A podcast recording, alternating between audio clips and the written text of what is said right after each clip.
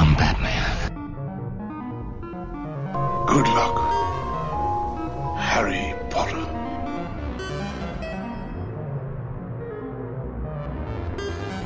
Well, cover me with eggs and flour and bake me for 40 minutes. Hello and welcome back to Screen Masters. I'm Bav, And I'm Fluff. and this week we are continuing our discussion of the Alien franchise. I've gone with franchise now. I'm sticking with franchise. I don't want to try and say sextology anymore. it sounds wrong. I'm not sure it's a, word. I think the box set actually just says anthology these days. But yes, we're back for episode number two to finish off our Alien coverage. So we'll get straight into it. So yeah, then we move up to 1992, which was Alien 3 or Alien Cubed, as the actual logo looks, because that's what they did. They put the three as the cube symbol, so you actually did Alien Cube, guys. It's like, uh, what was it, the Fantastic Four, the, the most recent one? It wasn't called Fantastic Four, it was called for four for four stick because they didn't put the four after it because they put the four as the A in the so it was four four. Anyway, shit is what it was. Forgettable. Forgettable. This one, directed by David Fincher. This is the, the we're into two films now in this franchise that are mind-boggling to me. I do not understand what happened. So, I watched the 2003 special edition. I checked on IMDb, and the standard edition is an hour and 57. The one I watched, two hours 25. Jesus. I, I think I watched the two-hour version because I think you must I don't done. think I, I Now- would have made it through two and a half. there was quite a lot that I like. It's got a totally new beginning. I think the the beginning, as far as I remember it, and correct me if I'm wrong, because you have seen this one, mm-hmm. is just sort of you see the pod mm-hmm. as the credits are going. So Ripley, Hicks, and Newt survived aliens Yes. and get ejected in a pod. Yes. But by the time we get to three, Newt was too old. Michael Biehn wasn't available, so we had to strip it back to just Ripley. She's the only one who signed up. So they kill them off in the credit sequence essentially, and Ripley is discovered and pulled out of the pod. And that's sort of all in the credits, yeah. Sort of, yeah. So I know that uh, there, there was, uh, I, I believe, the guy who played uh, Hicks.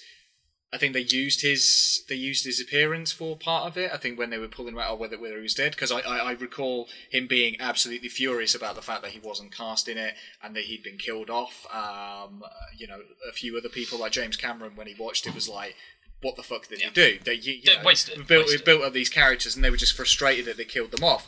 And as far as I recall, uh, Hicks makes an appearance of sorts, but they basically, yeah, he's dead, but they, he makes a visual appearance, and they use the footage from the previous film. Right, and he I got see. pissed off to a T about that. Understandably so. They kill off my character. The fuck do you think you're doing? You Yeah, my you, likeness. you can't use my likeness in it.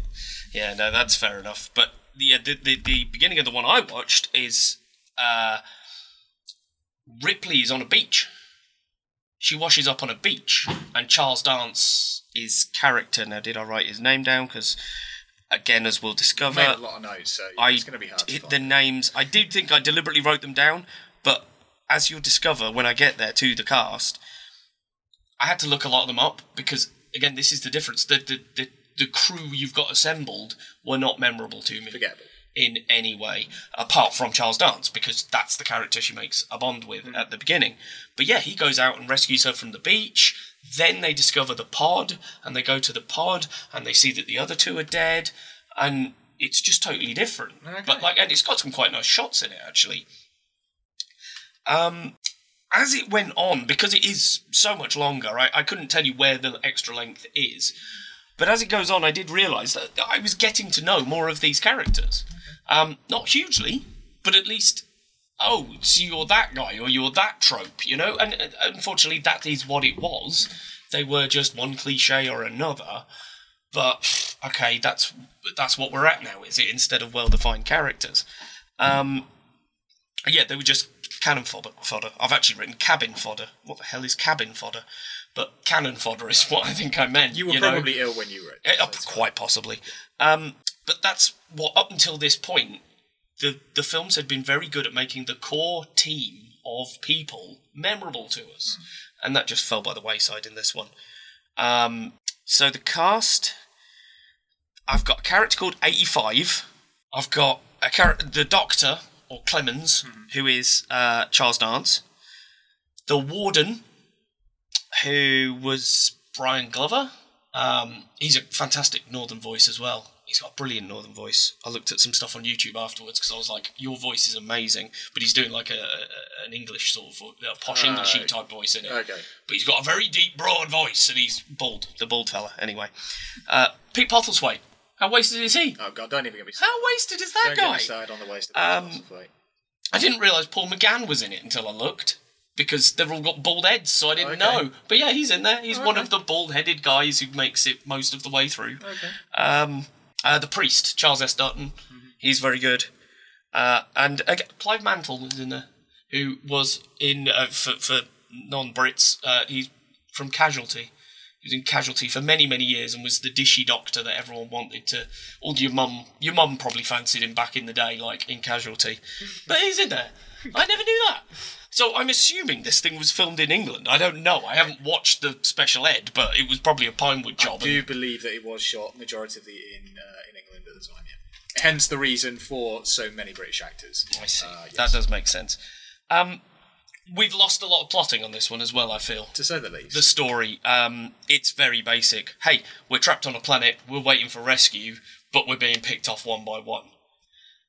And not to say that isn't what the other two were about, but you always had subtext. Generally, I'll admit the same subtext, which is the machinations of corporation in corporate America in the background, or the, the corporations in control of things, wanting to preserve the aliens at all cost, but not wanting to admit to it. yes. And that does sort of come into the end of this, but by this point you're expecting it. You, you're expecting nothing less.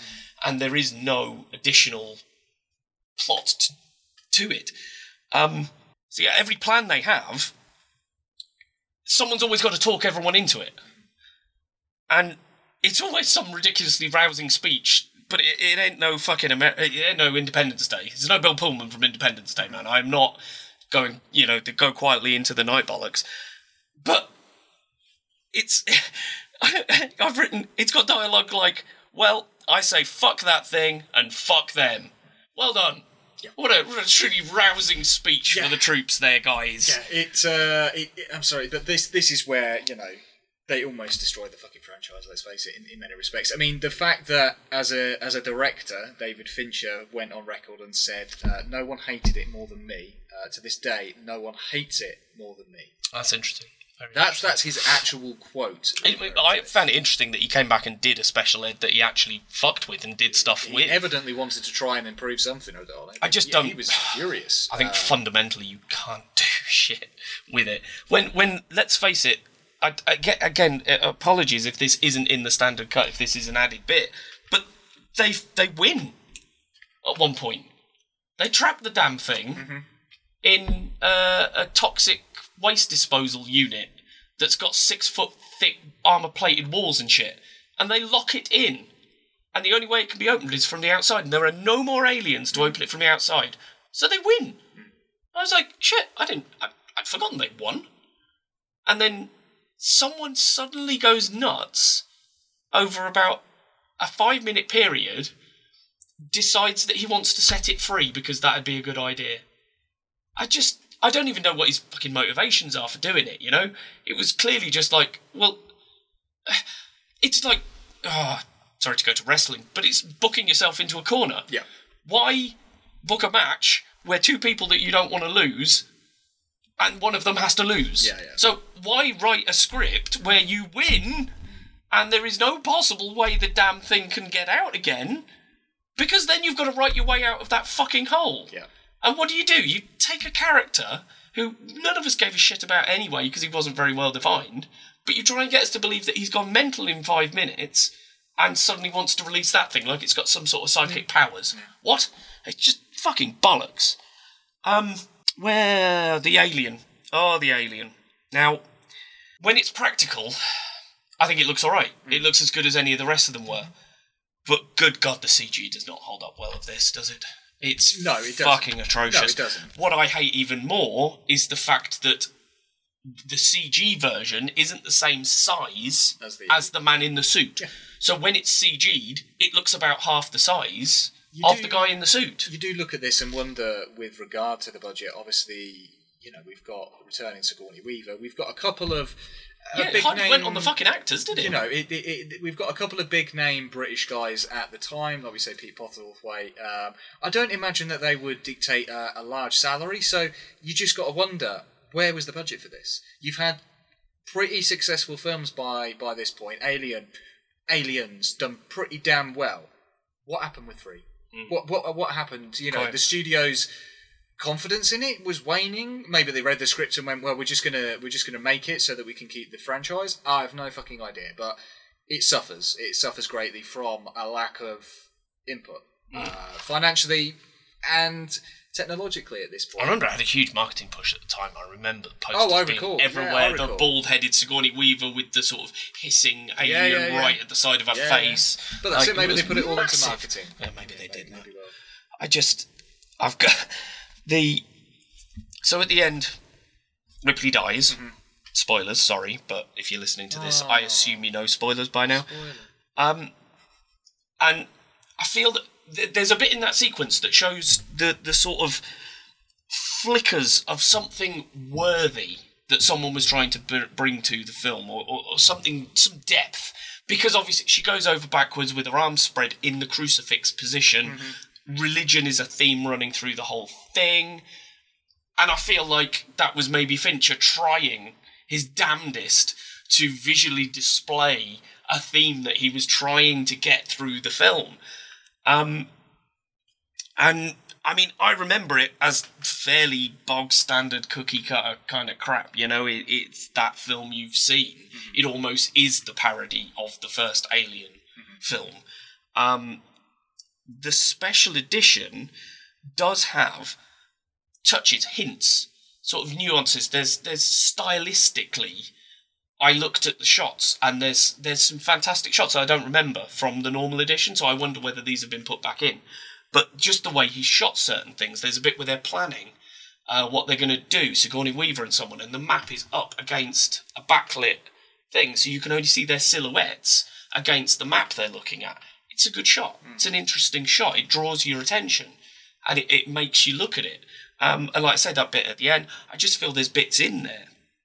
But I just for whoever you are, no matter what director you are, it's difficult to do a lot when you're given so little from the script. Yes. And that's where I think the problem lies here Yeah, most definitely. he could have put all the style and, and stuff into it he wanted, but the script gave him nothing to play with other than a religious undercurrent. Yeah, it was, uh, you know, plot device to A, plot device to B, plot device to C.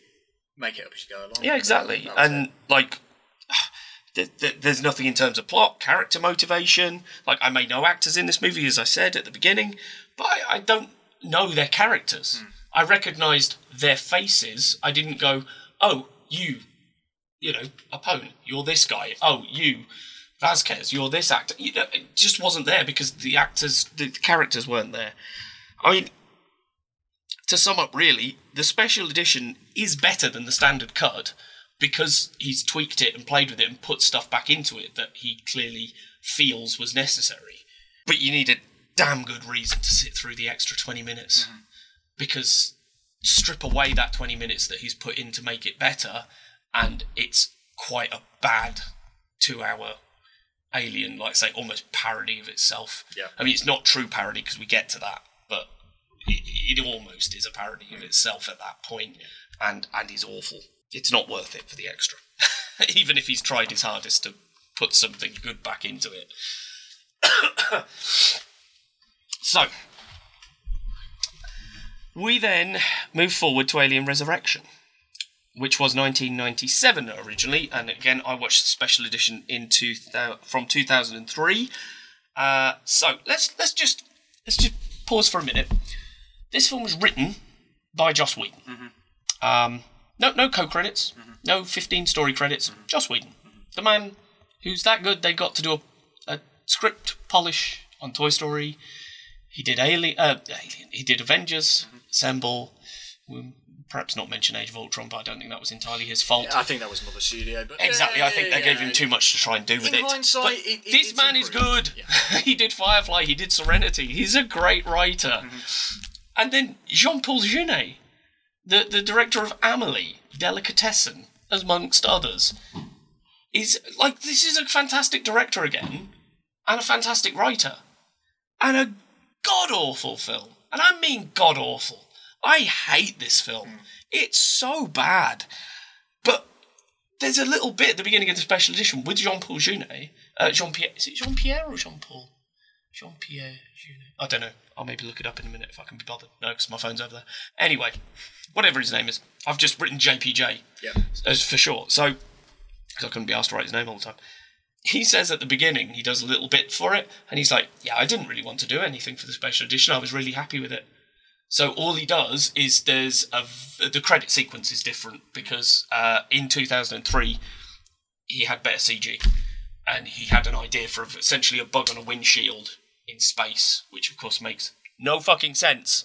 There are no bugs in space, but he wanted a bug Well, splat. come on, we don't know there are no bugs in space. Okay. Think about the enormous vastness of I'd space. give you tardigrades, but other than that, I'm not sure. we don't know. Space is a big place. You never know. There could be bugs out there. We just haven't seen them. Okay. As far as I'm aware, the windshield of the ISS is not splattered with bugs. We don't fit spacecraft. Hey, they, they, you, we with don't. We window don't know. wipers. We don't know what they're not the telling bugs. us. You know, there's always saying. Don't. That, you know, there's. if you start telling me the fucking moon landing didn't happen, we're going to fall out. No, we we, Right. we we both discussed that in length.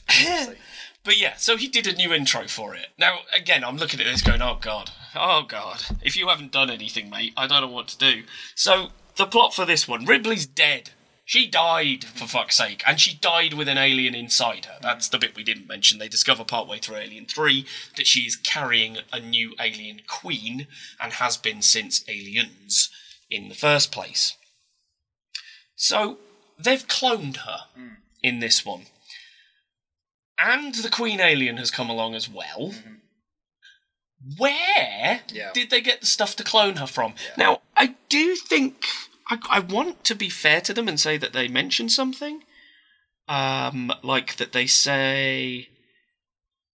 Ah, I, I'm I'm sure they say like there was a hair follicle or something like that. They- They got some material mm-hmm. from the prison before things happened. What? Okay, fine. So you've cloned her. She ain't Ripley. I know you haven't seen this one, but it's Not just as well. since, no, not she since, yeah. isn't Ripley now physically because for some reason this clone of her now has acid blood. So she's got red blood, Hmm. but it is acidic, like an alien is. And she's got a shit attitude. She's really like she just doesn't give a fuck. Hmm.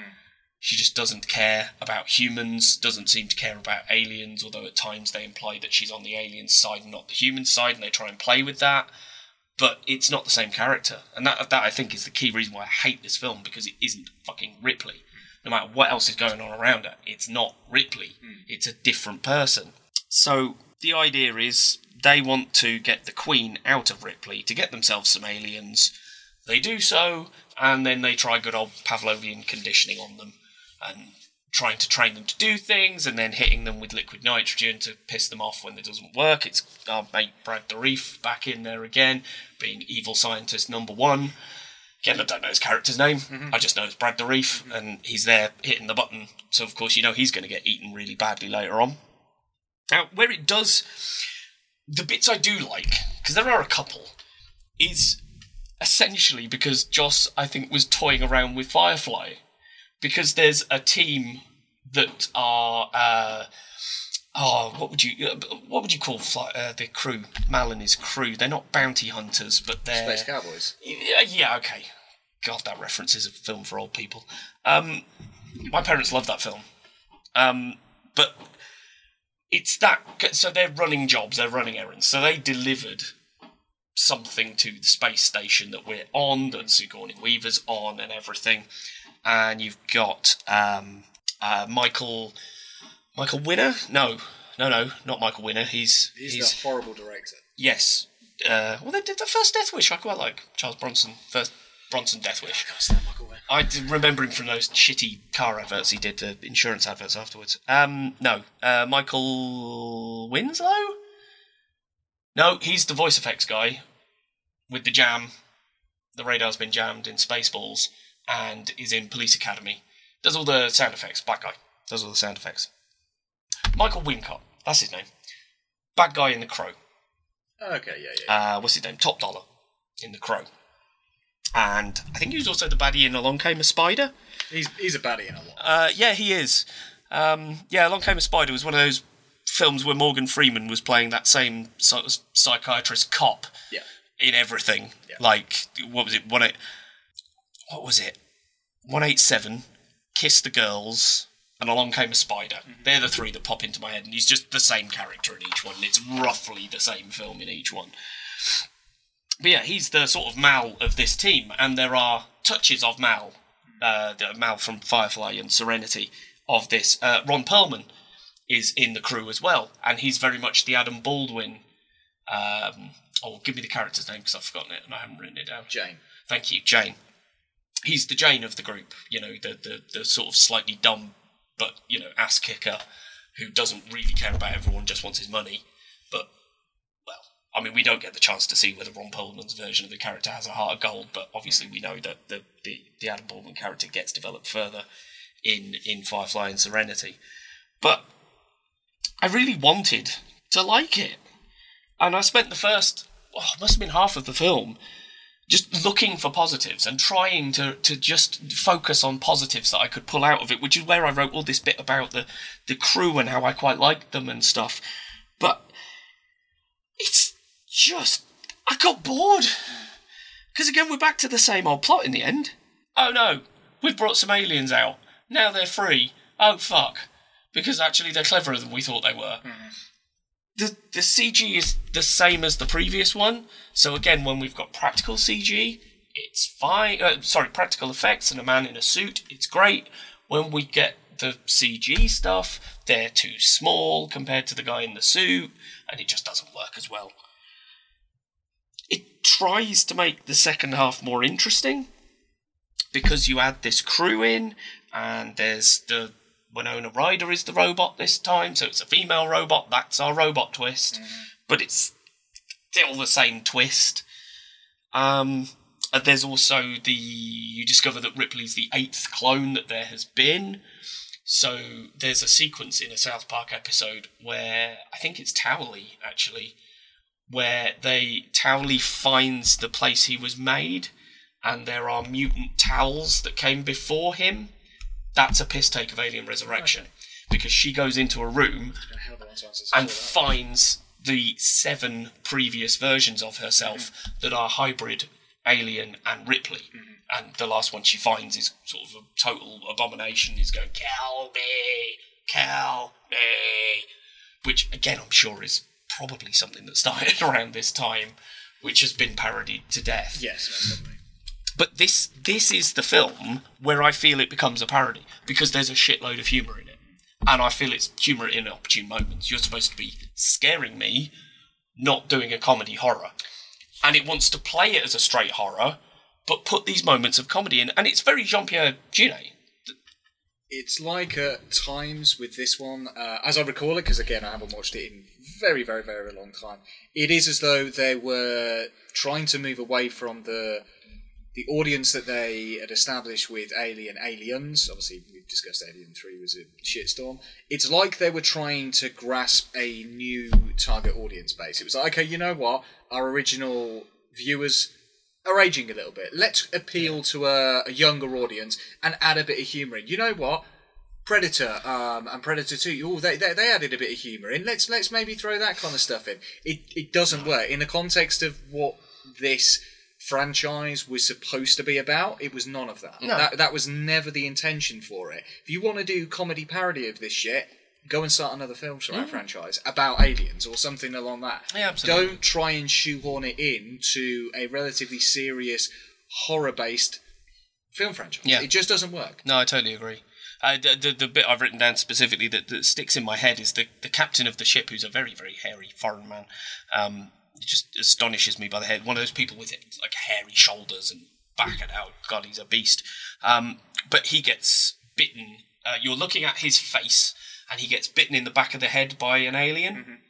And he's looking straight to camera, and you know it's happened because you can hear the noise.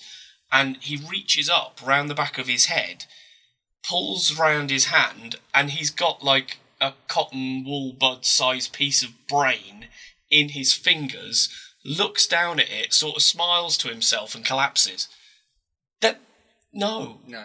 that's not what I want. No. Like that's it's kind of funny, but I shouldn't be laughing at this No, shit. This is fucking alien, man. Unnecessary. This shouldn't be happening. Yeah. You know, and yeah, it inspires a laugh. It doesn't inspire revulsion, Mm. which is what I wonder. I think that's what they were going for was that you'd be disgusted by this man pulling a piece of brain out of the back of his head, but you don't. You laugh because it's fucking funny, stupid looking. Yep. So, we. Oh, crikey, I'm really sorry, guys. We're still going, and we've still got two to cover. So, You'll be I'm brief. going to try and be brief on this one, but the problem is, I. Prometheus. Prometheus. Now, I've seen this film maybe 20 times, I would have said. I'd say two, maybe three. Fair enough. At the time when it came out, it was around the time of Pacific Rim, I remember as well. Mm-hmm. And I feel like in my life there was a glut of high end Hollywood sci fi.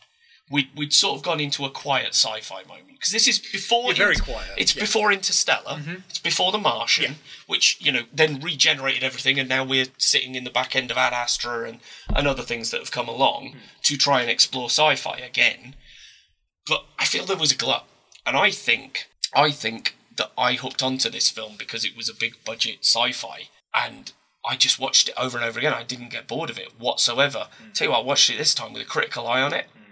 And after the film, I thought it was, Yeah, well, that's something. and I really want to love it because I love Idris Elba, and I love uh, Charlize Theron.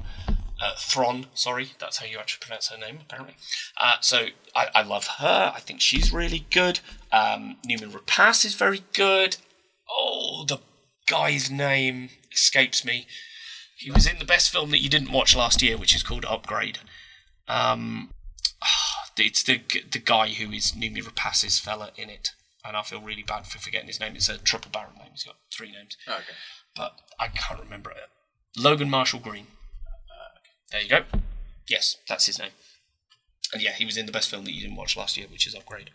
Um, I like these people. Again, Rafe Spall's in it. Um, Sean Harris is in it, who I love. Sean Harris. I watched a film called um, Possum a few weeks ago, which is a horror film uh, starring Sean Harrison. essentially that film is built around that man. Without him, it's nothing. It's fantastic. If you're a fan of horror, go and watch it. It's very quiet British horror. Um, but the cast's fantastic. The effects are brilliant. And Looks, looks that- great. That's looks really good. One thing that I, I mean, I, I, again, I was never hugely a fan of all of the Alien films and stuff that came before. So Prometheus was on my radar mainly because I was like, okay, as you say, it was a big budget sci-fi film with quite an eclectic cast of big name people, people. Mm-hmm. and I think, like you were just saying about uh, Resurrection, this was the proper reboot. yes, This was the one when right, we are gonna try and Yes. get start again yes, and bring a load of new people to this. Yes, um, with the intent of asking a lot of big questions that never necessarily pay off in this film. Uh, it's, no. it, it sets up a whole heap of, of shit for itself. And as much as they say, oh, yeah, well, we're going to answer it in the next one, you shouldn't expect to have more films later down the line to explain the questions that you raise. That's that's just my opinion. No, no, I totally agree. Um, I but- totally agree. I also think they fuck things up because the, the, the as far as when I was watching it, I'm sure that the planet they go to is LV two two six, not LV four two six.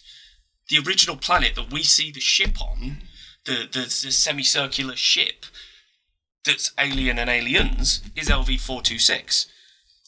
So, oh, do they even go to the same fucking planet? Because I thought that's what we were setting up. And if we're setting up, so we're saying that the Prometheus planet hmm.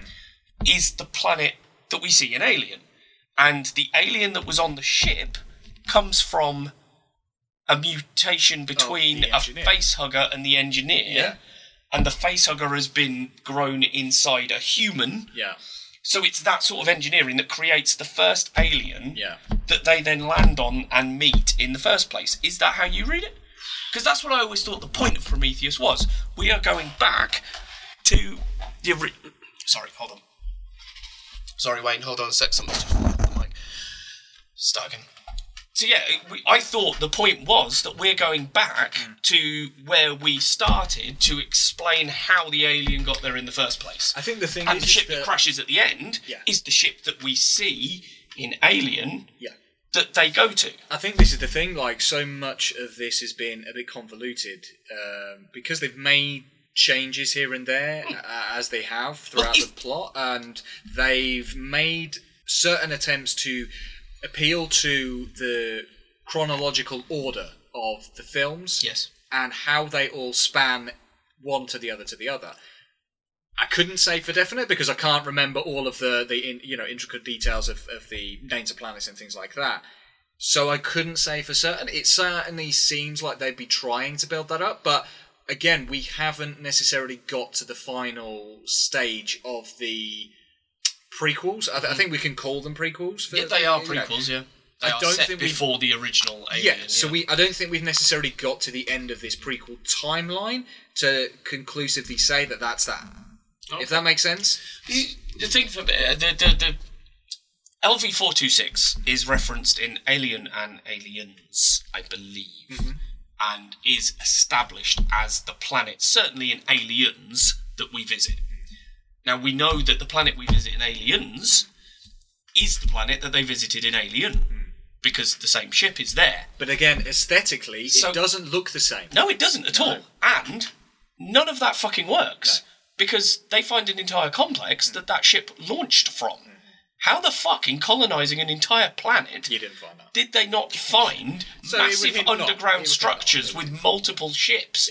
So, my thought then was, and the 22, LV226 is referenced at the beginning where um, Noomi Rapace and Logan Marshall Green are taking you through the symbolism of the planets that, that are being pointed to in all these things, and then they bring up the planet thing on a hollow display, and the one that they point on and click on says LV226.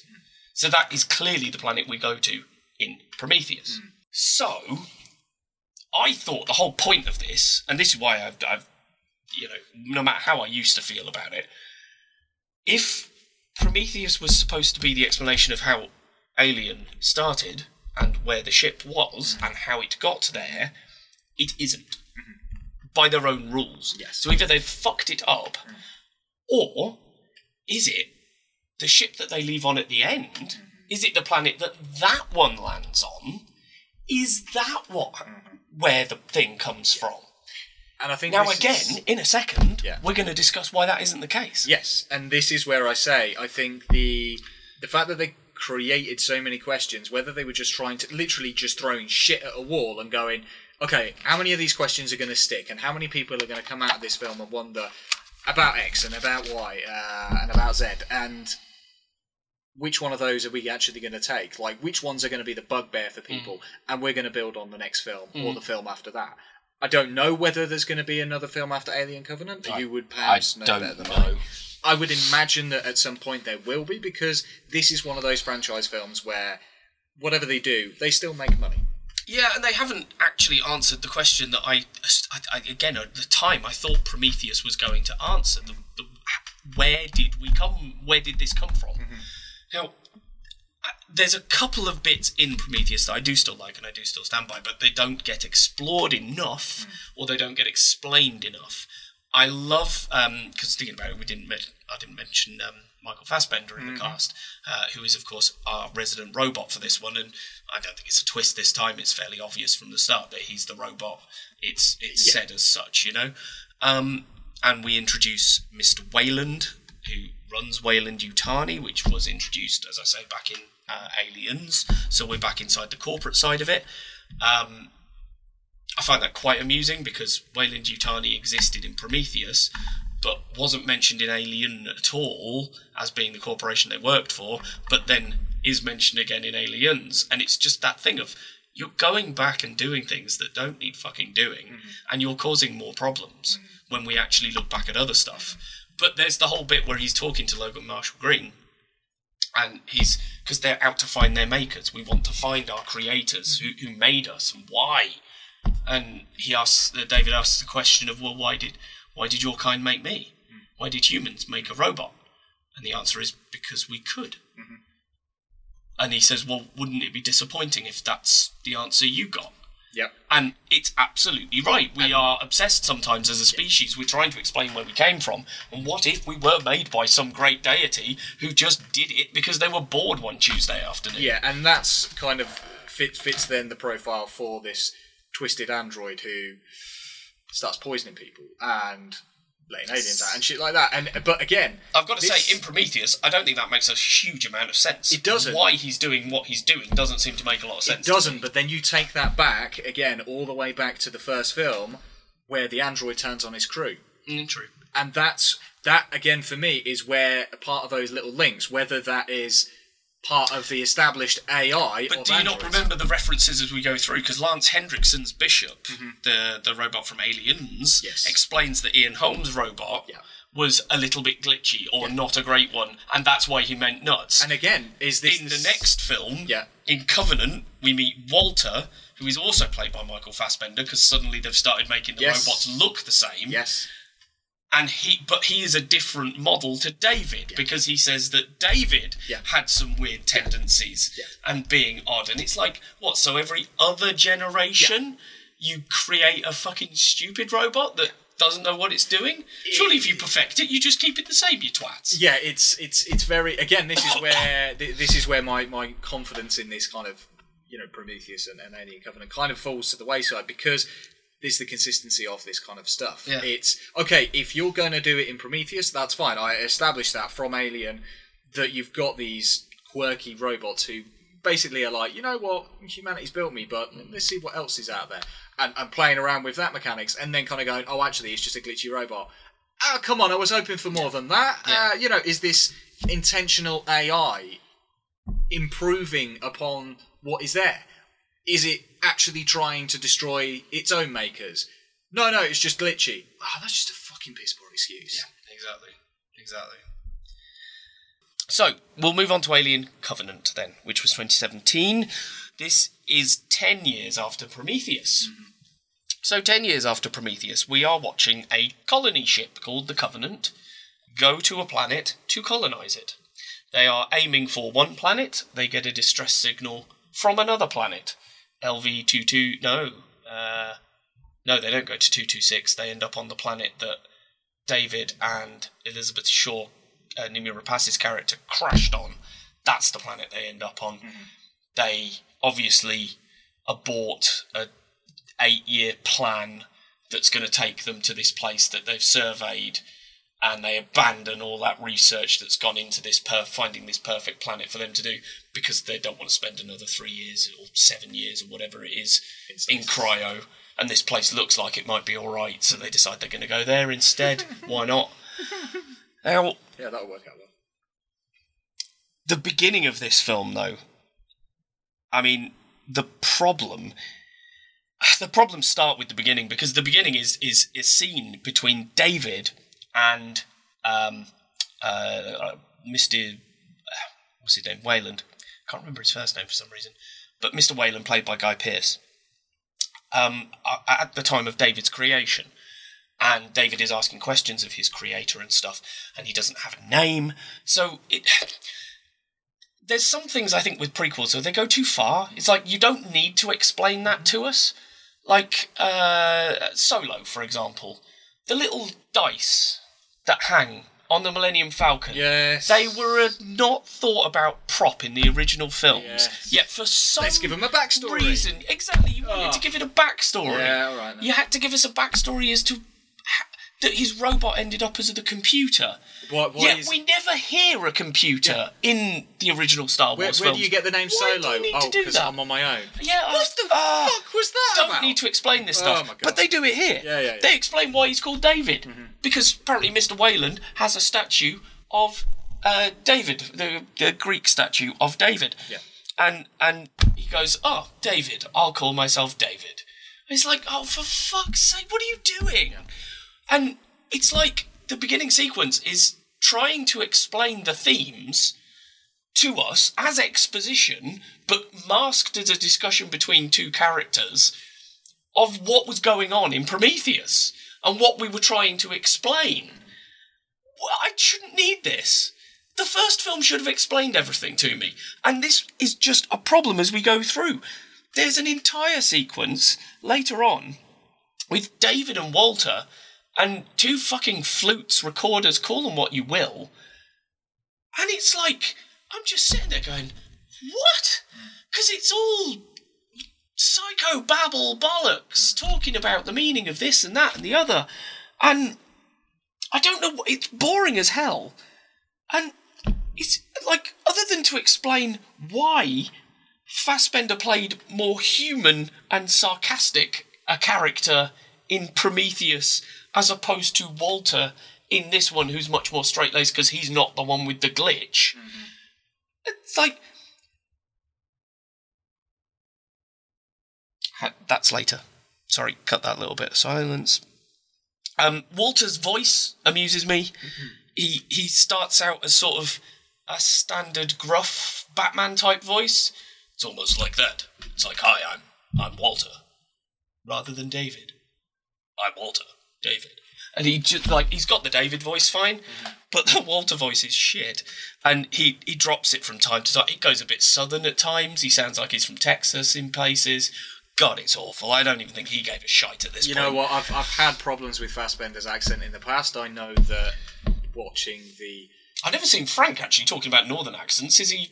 He's, he does He plays does, Frank. yeah he, doesn't do- he does a So decent he one in that, but does it's, Frank Sidebottom. I so- know in the X Men stuff that he was in. Oh God. It just slips at was he. Irish? Was Yeah. he English? Yeah, was that he was it. And I was Scottish? like, was he American? I don't really fucking know. Yeah, I mean, uh, I'm not going. I'm not. I'm not. Not touching those with a barge pole. No, no. I, I despise those fucking films. Yeah. Um, James Franco's in this film. I don't know whether you knew because he dies before he even gets out of his cryo sleep chamber. Yeah, chamber. I kind of remember something about that. Yep, he dies. Fire gets set on fire in his cryo sleep. Now he is in it, um, and he's credited as being in it. And before the film was released, they released something called The Last Supper, which was like a six to ten minute um, short almost, taken from the film, where the whole crew was sat around a table having their last supper before they went into cryo sleep. So he's actually in that for the full time as the captain of the ship because he's the captain. Um, but it, it's not in the film. It was released on YouTube. And again, I ask why? Why do I need to watch a six to ten minute extra bit on just the way we YouTube work now. to understand the fucking film you're producing? It's just the way that they work now, isn't it? Uh, we- you quite. And this is. Uh, I mean, I'll get to that uh, uh, point I want to make at the end. Um, I mean, looking at it technically, the effects are very good. The, the the spacewalk, there's a spacewalk bit which I think looks really really cool when they're repairing um, solar sails and stuff. But it's nothing I haven't seen before. Sunshine did it better. Um, so, just go with me here. So, in this film, the origin of the creature that we see in Alien, okay, which I'm assuming is the one that's born at the end of Prometheus from the engineer, okay, because that's that's as I read it, even though their planets don't line up and shit, and it would be impossible for them not to have discovered all the building that, was there. Right. So a plant that happens to exist. Oh no, no, sorry. This is the origin of the creature that they end up getting attacked by in Alien Covenant? So this is its its gestation, right? There is a plant that happens to exist on the planet that Elizabeth Shaw and David fled to, which is where this film takes place. It infected a human host as an airbound spore from the plant.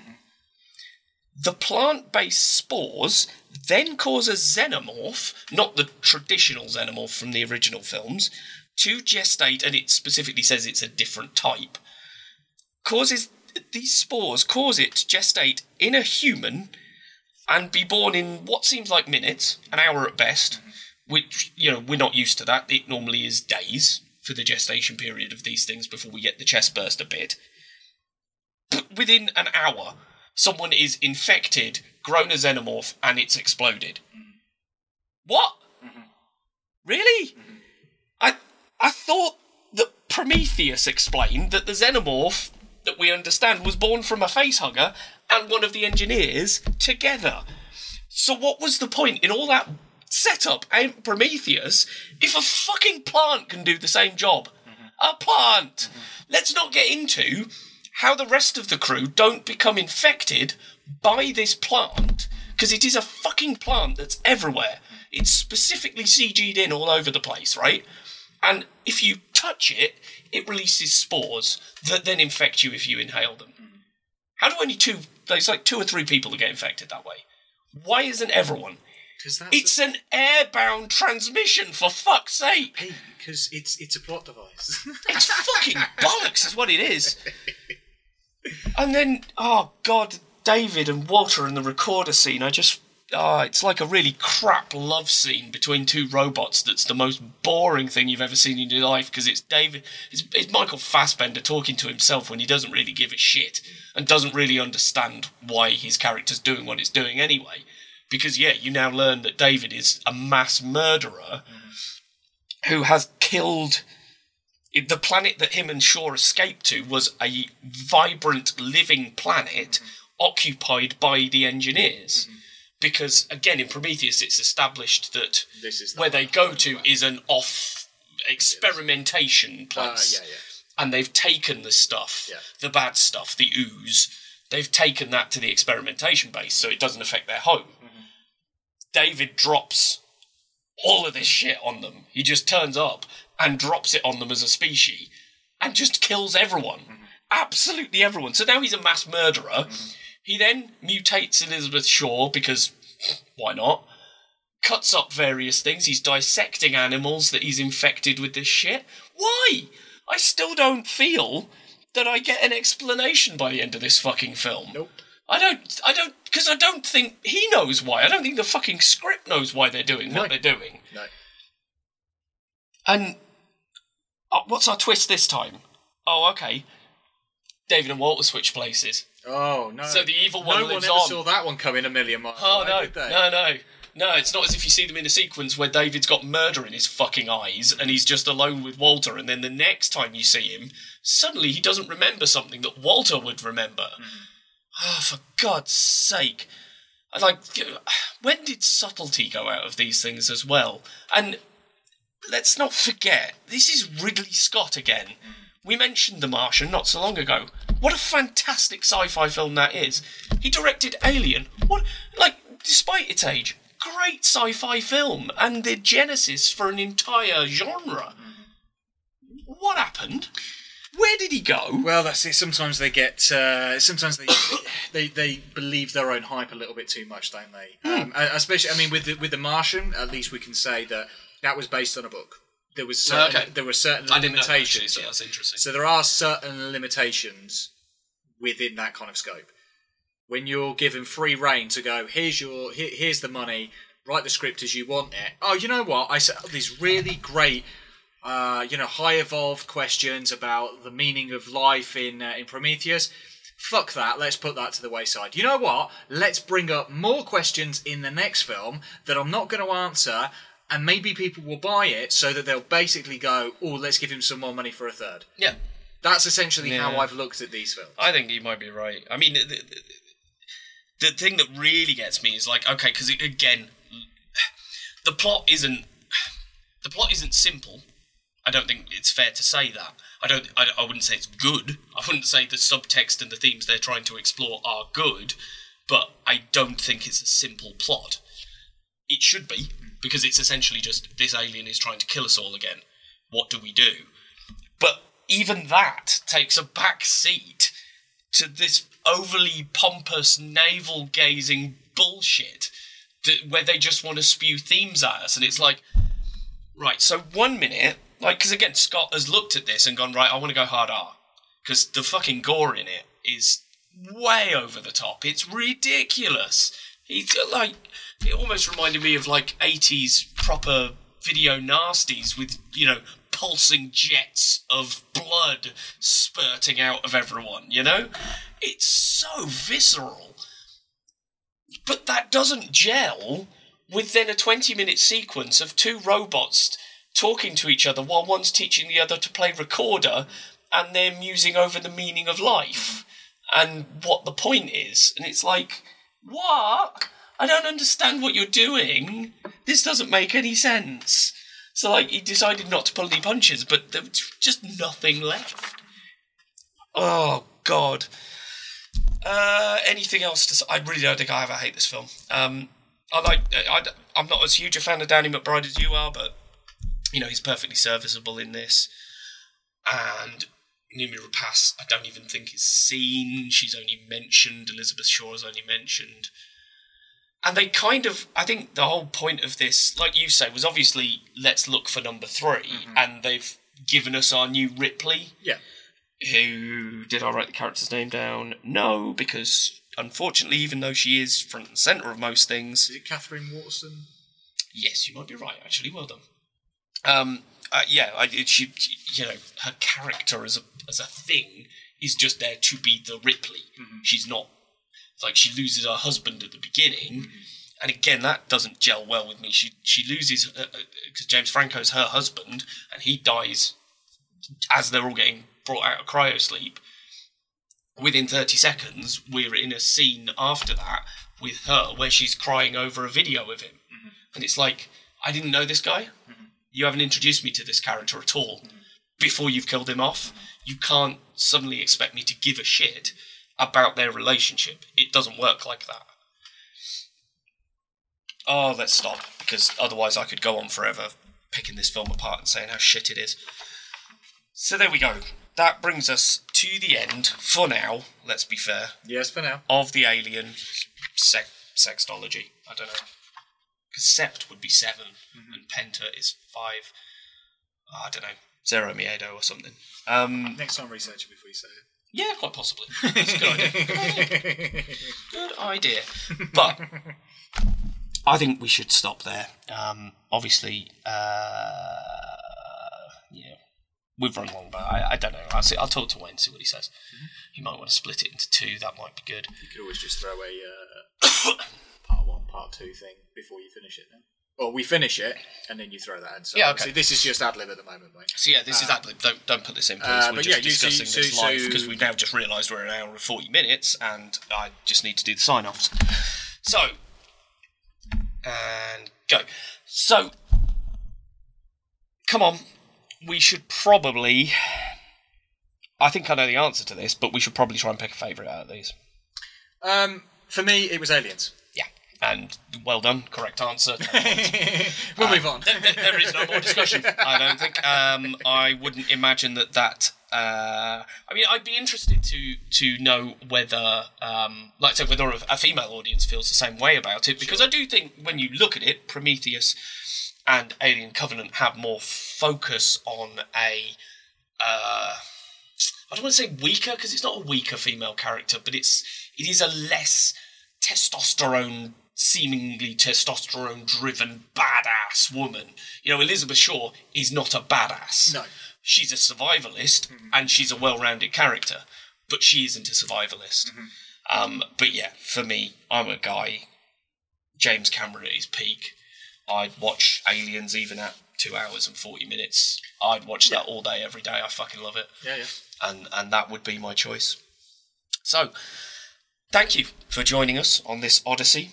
Um, uh, as usual, you can contact us and get enjoy uh, get involved in in all the discussions at uh, by emailing screenmasters at bytebackmedia.co.uk and that's b y t e backmedia.co.uk.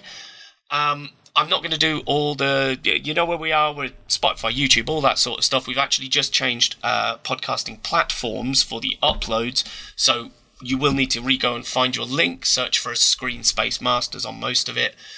But everyone, if you want to know where to find us, go to the Facebook page. I have now pinned at the top of the Facebook page links to the YouTube channel, to the Patreon, to the Spotify, to uh, Apple Podcasts as soon as that's uh, finished going up, Google Podcasts, anywhere you can get us basically. I have put a link at the top of the Facebook page, which is facebook.com forward slash the Screen Masters, all as one word. And you can come over there and you, you know, don't use the email if you want. Come over, send us a message. Someone sent us a message the other day, as I say, about uh, whether we should do an episode on sequels, uh, any sequels that are better than the originals, which, as I say, we, we will look at. So we do read everything. Um, come over and have a look. And yeah, I think we'll leave it at that for now. So You need a drink. I do, I do. My, my throat's getting very thin. So, thank you very much for joining us. This is the end of our Alien Odyssey. Uh, we'll see you again next time. I have been Bav, And I have been Fluff. and this has been Screenmasters.